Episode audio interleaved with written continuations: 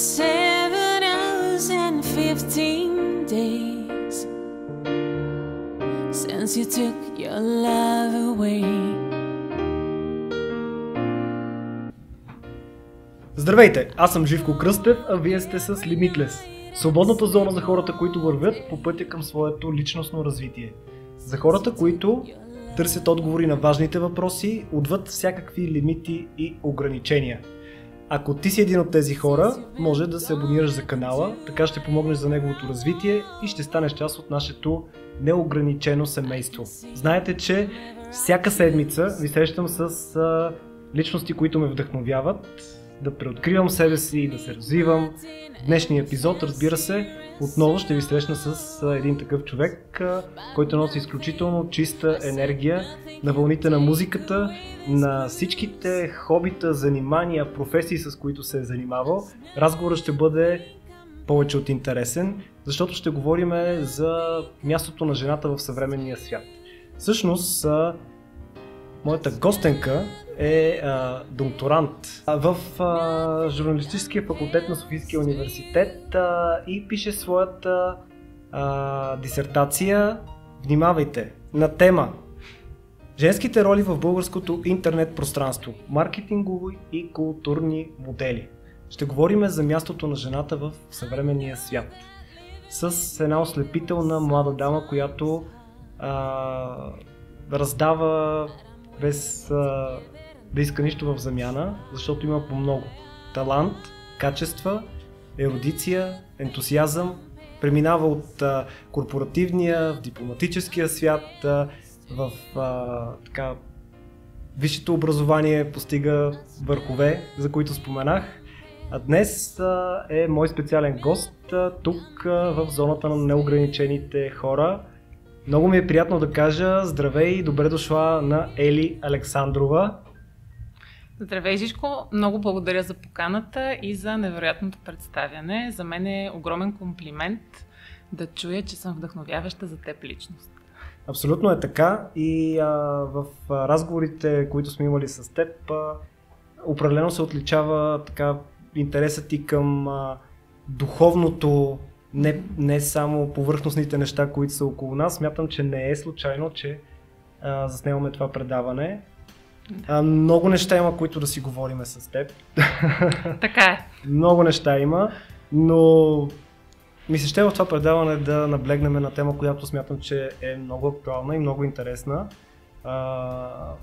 Тема за жените, които в днешния свят са натоварени с, може би, също толкова очаквания, колкото и мъжете. Но как се зароди при тебе интереса към тази тема? Лична ли е твоята мотивация да се захванеш с тази докторантура?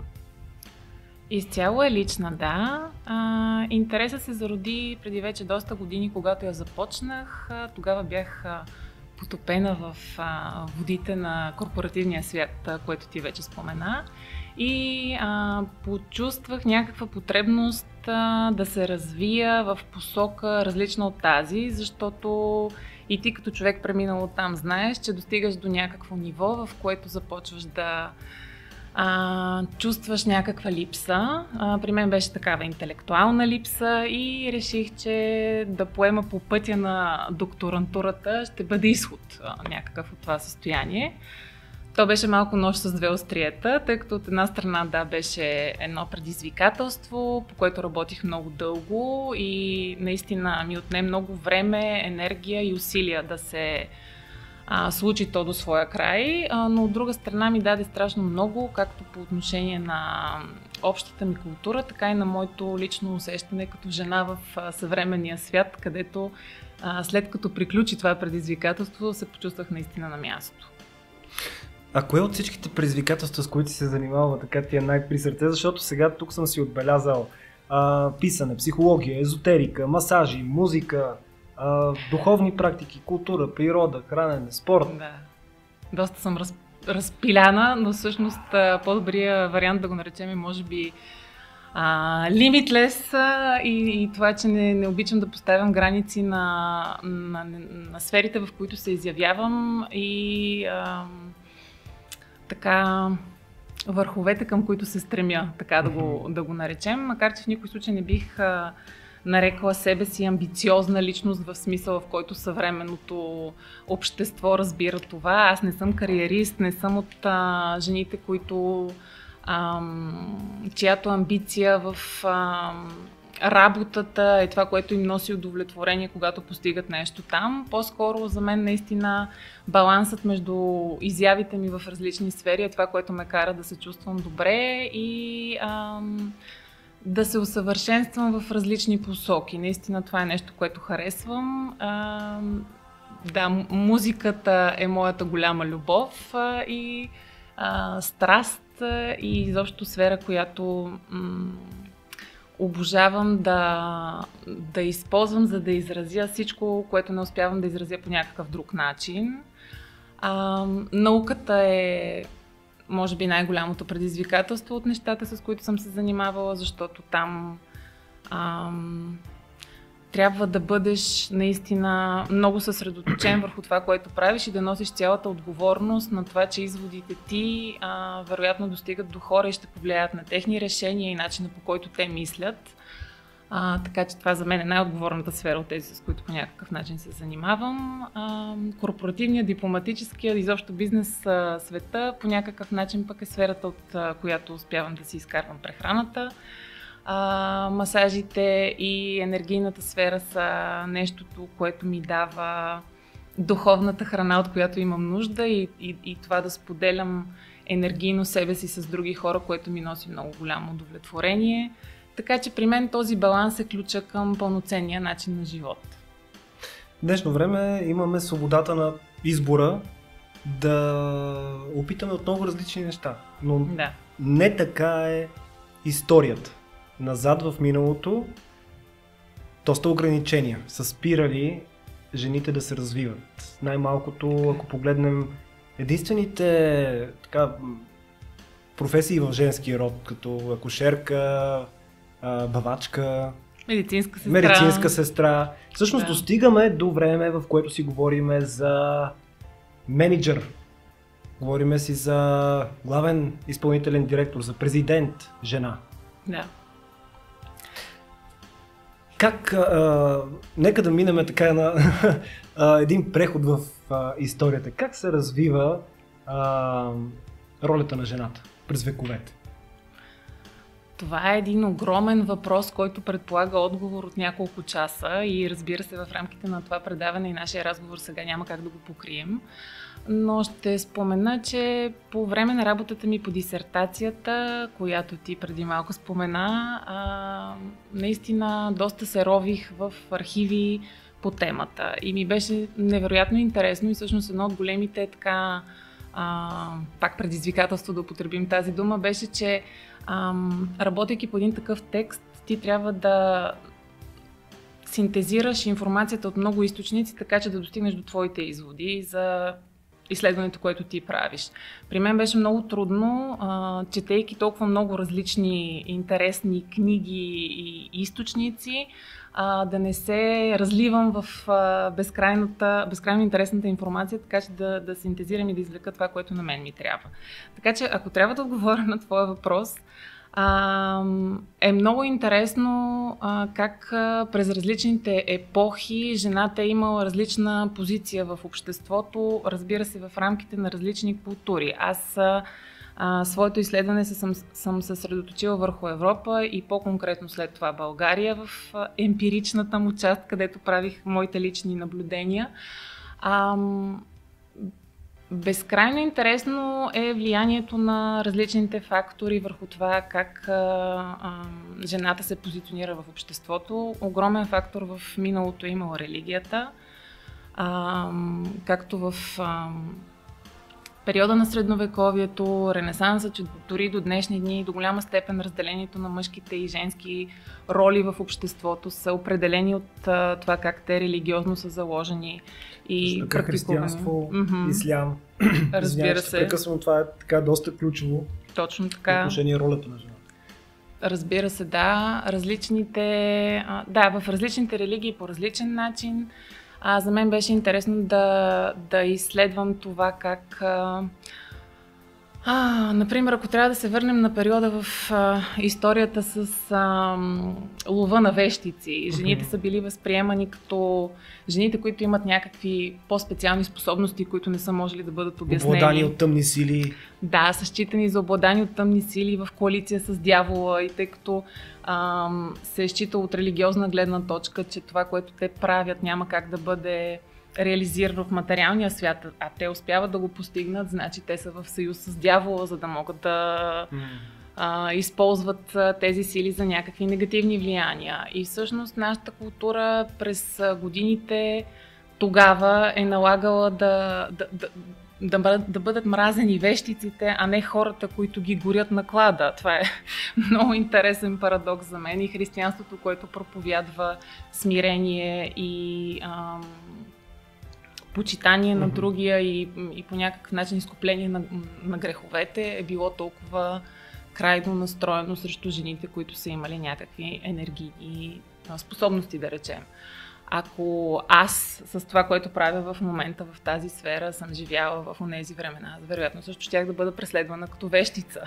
А сега, ето ти ми казваш, че той е повод за някакво уважение, за възхита, за нещо, което те вдъхновява.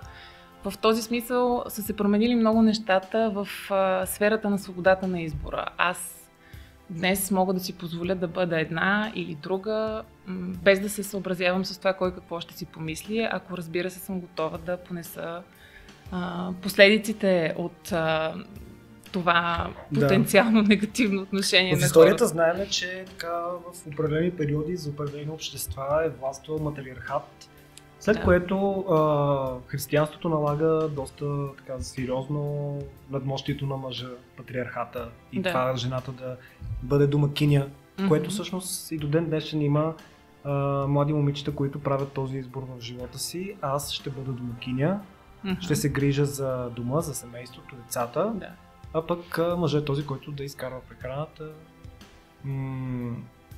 Всъщност, ти за кое от двете направление си? То в момента не знам дали по този начин матриархат и патриархат може да се вземе предвид, но кой е водещия всъщност? Кой е водещия, мъжа или жената според теб би трябвало да бъде? Не смятам, че има смисъл от тази битка за това кой да бъде водещия. Ние живеем в общество, което налага принципа на конкуренцията като някаква ценност. Аз не съм съгласна с това. За мен по-скоро идеята е как хората да си партират най-качествено. Било то в семейни отношения, било в работата, в приятелството или каквато и да била сфера на социалната изява на човека. Жената може да бъде и домакиня, може да бъде и на високо ниво в корпоративна структура и да съчетава различните роли до степен, до която тя има капацитета да го направи. В момента не е нужно да говорим за това кой е водещия, а може би е по-важно да говорим за това как, съчетавайки тези различни роли и цялата натовареност, до която те водят, как човекът в съвременното общество, било то жената или мъжа, да може да балансира, така че да запази здравословното си състояние, да е достатъчно добро ниво, да се грижи за себе си и така нататък. Това по-скоро ни обягва.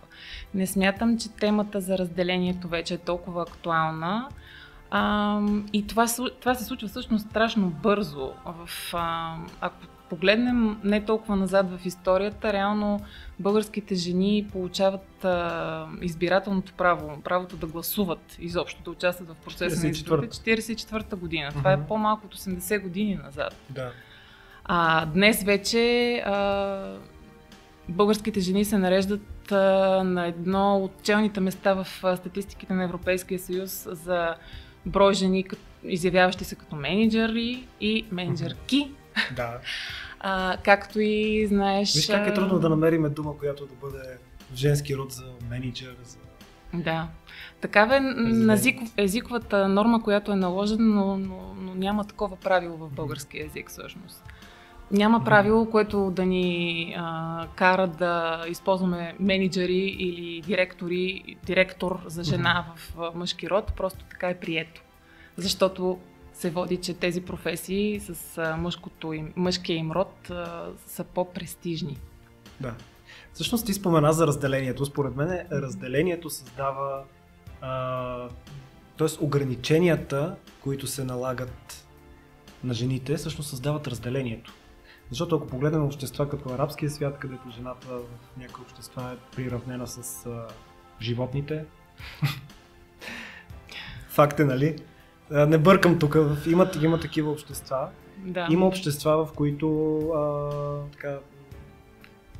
като нашето общество, в което все още рубуваме на определени стереотипи, но когато...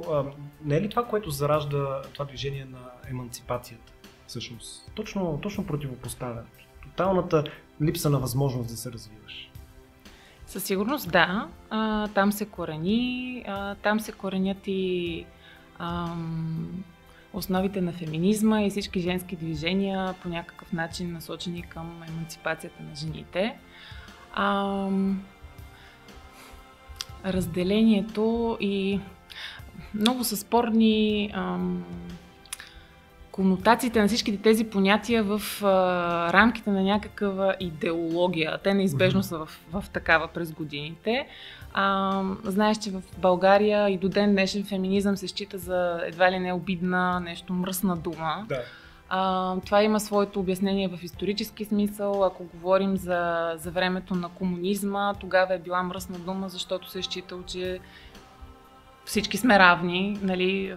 Мъжете и жените са равни и на жената се продава концепцията, че тя трябва да бъде наравно с мъжа за това да работи колкото него, само че не се набляга на факта, че тя трябва да продължи да се грижи за семейството и дома. Mm-hmm. И всъщност по това време жената се оказва в позиция на двойно натоварване, в което тя трябва да бъде и производителка в участието и в разделението на труда поравно между мъжете и жените и да продължи да бъде това, което винаги е било в исторически смисъл. След времената на комунизма, феминизъм продължава да бъде мръсна дума, защото пък тогава се счита, че тя се свързва с концепциите на комунизма за равенството. Така че работничка, труженичката, да, жената, която... Виж колко интересно, че в момента за труженичка, като кажеш труженичка, и човек излиза с другата роля на жената, която е жена. Всъщност след промените 90-те години, жената се превръща в обект на пазарната икономика. Точно така. Всъщност да. Труженичка в момента, ако кажем, няма да го свържеме с жена, която работи на завода на поточната линия. Да. А ще го свържеме с жена, която упражнява най-древната професия. Например. Колко лесно се... Виж как се променя конотацията тук. Много лесно. И то в рамките на буквално колко 30 години. Да, език е динамична структура и ние трябва да се адаптираме към употребите му или по някакъв начин да се опитваме да променим някакви нагласи чрез него, защото в началото бе словото и безспорно неговата сила е много голяма, за което не си даваме сметка в много от ежедневните ни случаи. Но да, със сигурност е така и това има значение. Какво беше най-интересното, което ти направи впечатление, докато подготвяше този труд? Те са толкова много неща, че ми е много трудно. Да, което те фрапира така като факт за развитието на жена. Не бих казал, че нещо ме е фрапирало. По-скоро за мен беше най-интересна частта, в която аз анализирах съвременните модели на, примерно, маркетинг към жени в интернет, на това как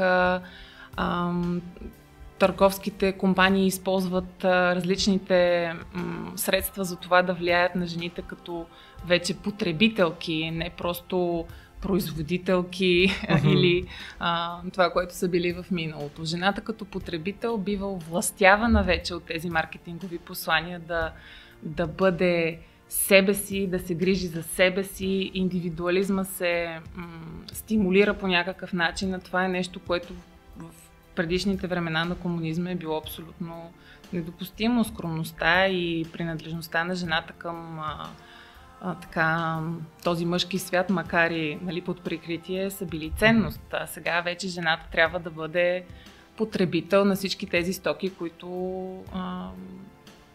икономиката произвежда за нея. Така че. Много интересен е този анализ и наистина, замислики се върху това, всъщност не се ли превръща по този начин така жената в наистина един консуматор, който то реално разлика няма сега като се замислим. За мъжете и за жените ние сме консуматори в момента. Точно така. Те консумират едно, другите друго, но предполагам, че не говориш само за прах за пране. Със сигурност, да. Също може да преминем и към темата за съвременните инфлуенсъри, които всъщност това е продукт. Не са ли продукт всъщност инфлуенсърите? Как ги разглеждаш ти? В Инстаграм, в социалните мрежи? Да, първо ако се върнем на това, което спомена за консуматорите, от гледна точка на маркетинга и пазарната икономика няма значение дали са мъже или жени, значение имат продажбите и цифрите в кутийката. Така че единствената мотивация на това разделение от гледна точка на маркетинга и продажбите е да се продава повече. Да. И когато се търсят апели към това как да провокираме потребителя да направи покупка, нали, това вече може да има значение. Мъж ли е, жена ли е, или по коя линия ще играе този, който определя комуникацията.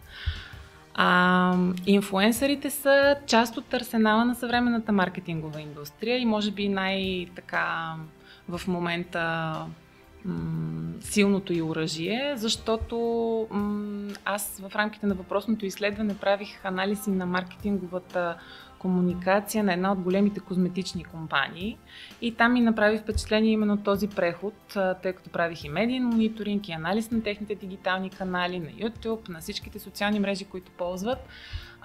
Този преход от рекламите, които те произвеждат с, да речем, популярни лица, класическия формат на реклама, чрез който се продава даден продукт, и начина по който го правят през въпросните инфлуенсъри. И това е определено интересно беше за мен да видя как професионалните реклами, заснети в професионална среда с професионалисти, реално имат много по-малко гледания, да речем, в YouTube, отколкото аматьорските видеа на момичета, които ползват някакъв продукт и му правят ревю, и всички тези популярни инфлуенсърски клипове, които имат милиони гледания в пъти повече от официалната реклама. Така че съвременен маркетингов канал, който определено бива експлоатиран много добре. А превръщат ли се жените в жертва на точно на този стремеж към печалби, облъчването с реклами, което в момента, нали, директно поведение, т.е. да копират младите момичета поведение, което извира от различни места? Жертвата по някакъв начин предполага някой да те кара да правиш нещо. В случая говорим за съвсем доброволно участие и стремеж на тези млади момичета да бъдат по-напред в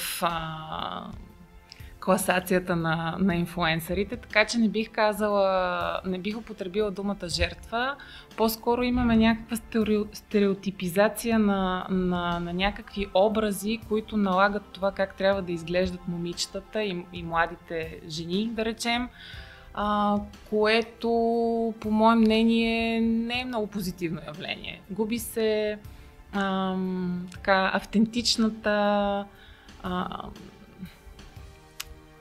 автентичността на това да бъдем различни. Ставаме много еднакви. Ти виждаш еднакви момичета, по еднакъв начин изглеждащи. Тази мода напоследък с носовете и пластичната хирургия, естетическата. Нали, това са неща, които водят до някаква загуба на автентичност, според мен.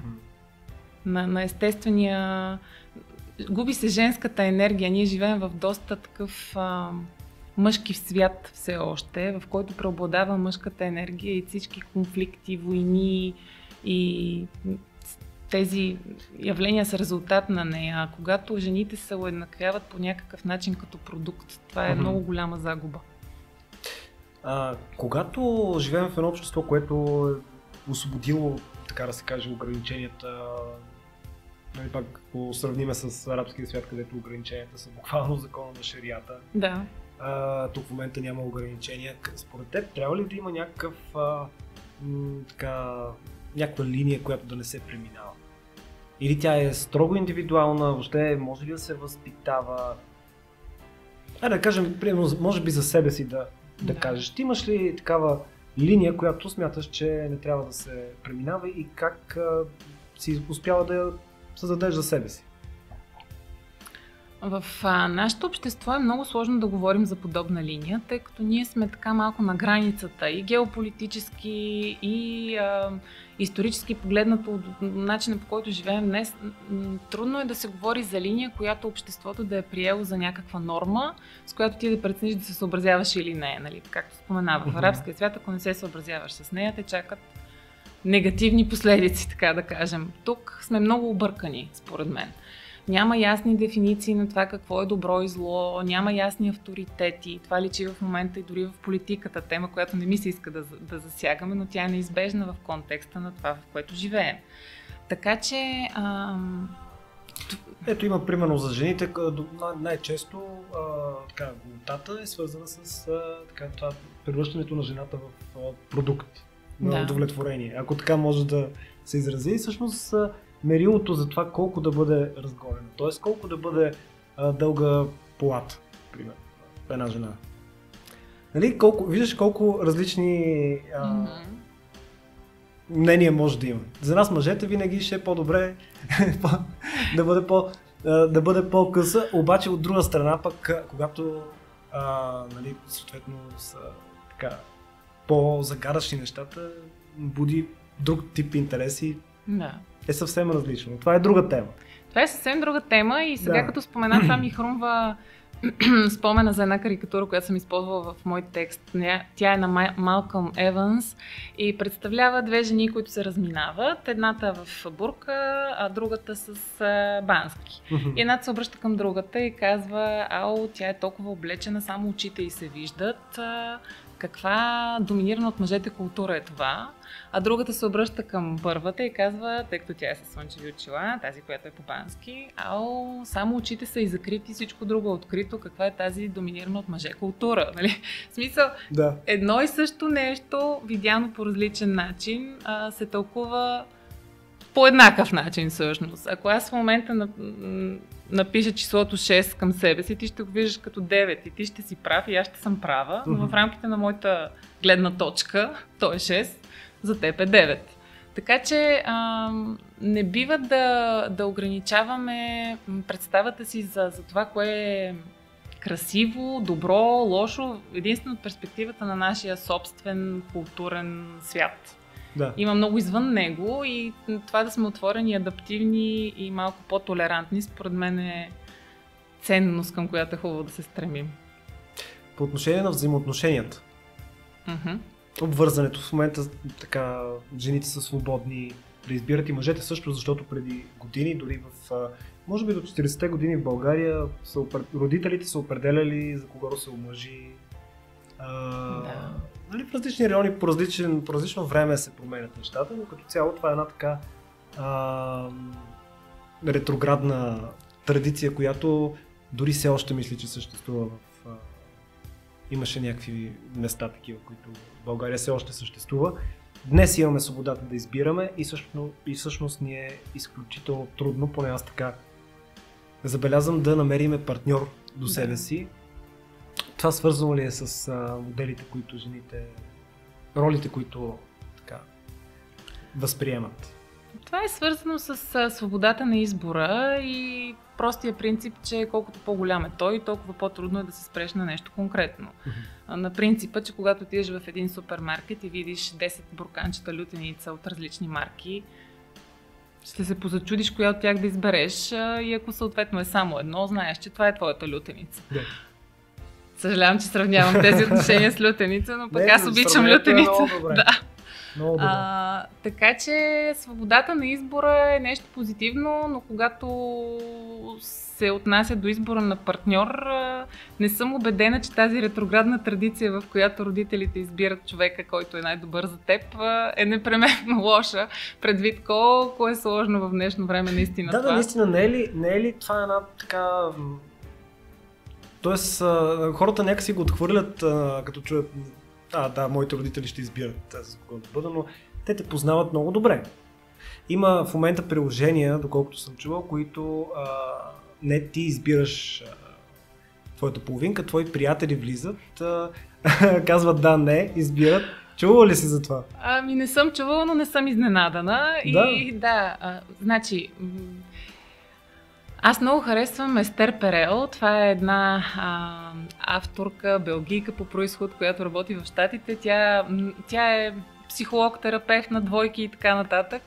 Едно от нещата, които тя казва по темата е, и много хубав анализ прави назад във времето, че бракът като такъв възниква като икономическа институция. И проблемите на съвременното общество, свързани с брака, настъпват тогава, когато вкарваме любовта в брака. В институцията, икономическата. Да. И оттам започват трудностите. Когато говорим за постепенната индивидуализация на хората в западните общества, получаваме ситуацията, в която от един човек в двойката се изисква той да дава всичко на другия. Искаш от партньора ти да бъде твой любовник, искаш той да бъде най-добрият ти приятел, искаш да бъде бащата на децата ти, този на когото ще споделяш, този от когото ще очакваш финансова подкрепа. Една такава палитра от роли, в които в миналото са били изпълнявани от цялата общност около тебе. Сега трябва да ги изпълни един човек. Ако говорим за микрообщност в някакво село или място, където хората... Това е изключително интересна гледна точка. Да. И просто тази натовареност и очакването, че един човек трябва да ти предостави всичко, от което ти имаш нужда, за да се чувстваш пълноценно във вашите отношения. И защо думата очакване е ключа, който е в основата на много от проблемите между хората днес. Много очаквах и накрая пак бях разочарован. Да. Или пак бях разочарована. Тия думи звучат добре, както за мъж да ги каже, така и за жена в днешното време. Да, и защо концепцията, че очакваш от някой друг да ти даде това, което ти имаш нужда да получиш, за да се почувстваш пълноценен, и изкарване на тази потребност извън теб самия е една от предпоставките нещата да не се получават, според мен. Знаеш, аз мятам, че хората имат нужда от преосмисляне на ценностите, които много бързо се сменят поради бързия темп на развитие на комуникациите. И реално социалните мрежи са следствие от това. Бързото развитие всъщност обаче не дава глътка въздух както на мъжете, така и на жените всъщност да разбереме в какво време живеем. Ние дори не можем да разберем в какво време живеем, как ни влияят социалните мрежи. Има ли изход от това е необходимо време, т.е. изход има всъщност, но въпросът е колко време ни е необходимо, за да го намерим. Със сигурност ще ни трябва още време и със сигурност ние сме много объркани от този бърз темп на развитие и начина, по който технологиите и изобщо дигиталния свят стана част от нашето ежедневие. Наскоро четох статистика за това колко средно на ден прекарваме в така нареченото скролване, просто преглеждане на съдържание в социалните мрежи, без да се спираш на нещо конкретно. И според тази статистика, обема на това съдържание, което ти преглеждаш на ден, средно е с височината на статуята на свободата. Това е огромно... Дългия свитък. Дългия свитък от безмислена информация, която те залива от социалните мрежи и в голяма част от това съдържание ти нямаш... Ти не можеш да се ориентираш и не можеш да подбереш това, което за тебе реално има някаква стойност. Сега ти можеш, защото имаш... Това си говорихме и с теб, тази рефлексия и нали, умението, което си развил за това да отсяваш съдържанието, но не всеки може. Не всеки може, мнозинството хора са страшно объркани от този поток от информация и е много трудно да отсееш от всичко това, което те залива, нещо смислено. Този поток от информация много често, ако говорим за социалните мрежи, формира според мен така съзнание, някакви стереотипи, които да бъдат следвани и очаквания.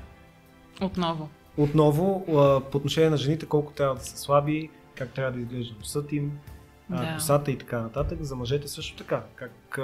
Колко здрави трябва да бъдем, в смисъл мускули. Да. И това са стереотипи, които карат много хора да изпадат в дори депресивни състояния. Има такива хора, които просто губят изцяло баланса. Какво можем да направим в тази посока? Да не се превръщаме в жертва. Да, в тази култура на фасадата и на това как нещата изглеждат, без да има значение какви те всъщност са, единствения, според мен, начин за оцеляване и по някакъв начин намиране на смисъл за себе си е съзнателното усилие в тази посока. Ако ти се пуснеш по течението, то ще те отнесе и неминуемо ще станеш част от този вихър, от новата култура и това как трябва да изглеждаш и какъв да бъдеш и изобщо какво обкръжение от хора да имаш. Но ако ти съзнателно знаеш и се бориш в някаква посока да намираш смисъл за себе си, а той е много индивидуален за всеки и няма някаква обща формула, смятам, че това е начинът. Просто съзнателното усилие да бъдем в съзнание, да бъдем малко повече ангажирани с това да се стремим да извличаме смисъла от нещата, не просто да се носим по течението, което ни завлича. Това ли така тези разсъждения всъщност използваш за теми в Омай? Твоето място, където споделяш всичко това? Определено да, и това е моето пространство и така разтуха от ритъма на ежедневието, който иначе също ме увлича. За мен енергийните практики, масажите и цялата тази сфера на дейност в Омай е това, което ми помага да се балансирам наистина. Защото смятам, че едно от нещата, които все повече ни липсва в дигитализиращия се свят, е човешкия контакт, лично, лице в лице, да можем да общуваме от една страна и чрез словото и чрез присъствието си и на енергийно ниво. Това са нещата, които аз правя там и определено е моето бягство от реалността в една друга сфера, където се чувствам по-добре.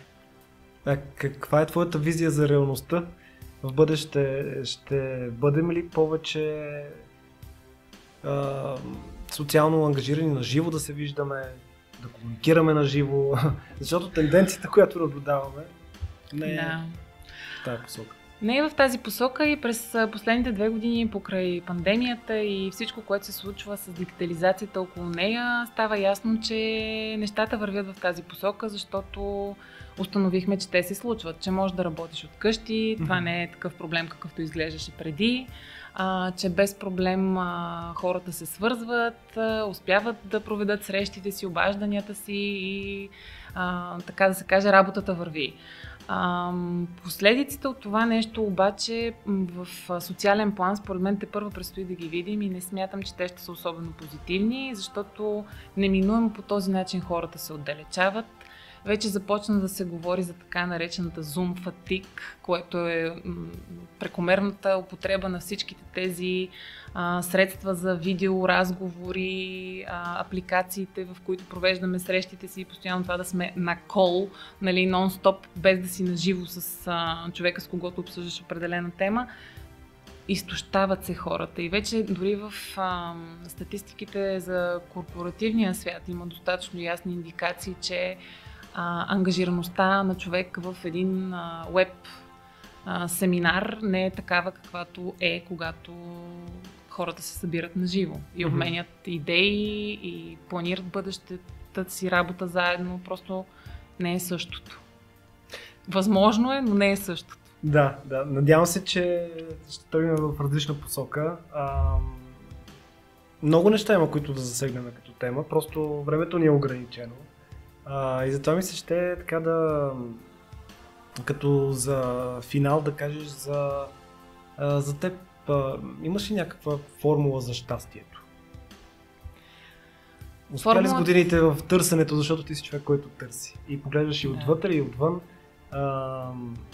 Надявам се да имаме възможност да направим още едно предаване с теб, за да разкажем и за другите неща, с които се занимаваш. С удоволствие, да. Формулата за щастието е нещо, което не е константа и тя се променя през годините.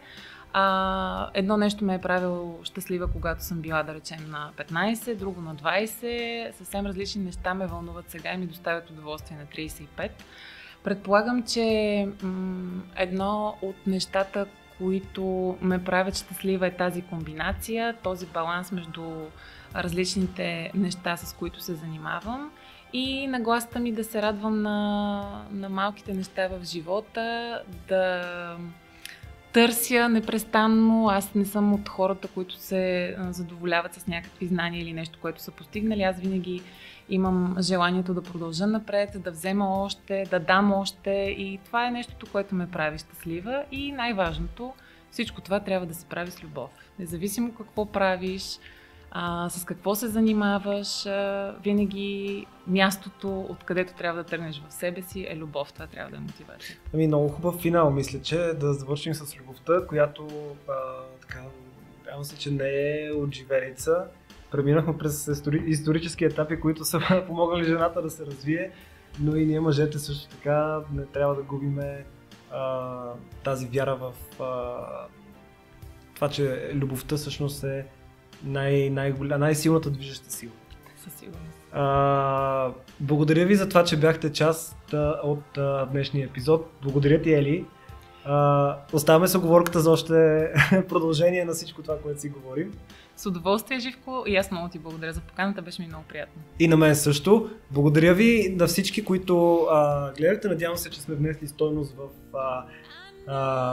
вашият ден и можете да разгледате блога на Ели, ще има линкове, също така и към нейния YouTube канал, където може да се насладите на нейните прекрасни изпълнения, защото музиката е това, което нямахме време тук да развием повече. Това беше днешния епизод на Limitless, очаквайте ни следващата седмица. Може да се абонирате за канала, ако смятате, че това, което правя като съдържание, е интересно за вас. По този начин ме подкрепяте. За мен беше чест и удоволствие.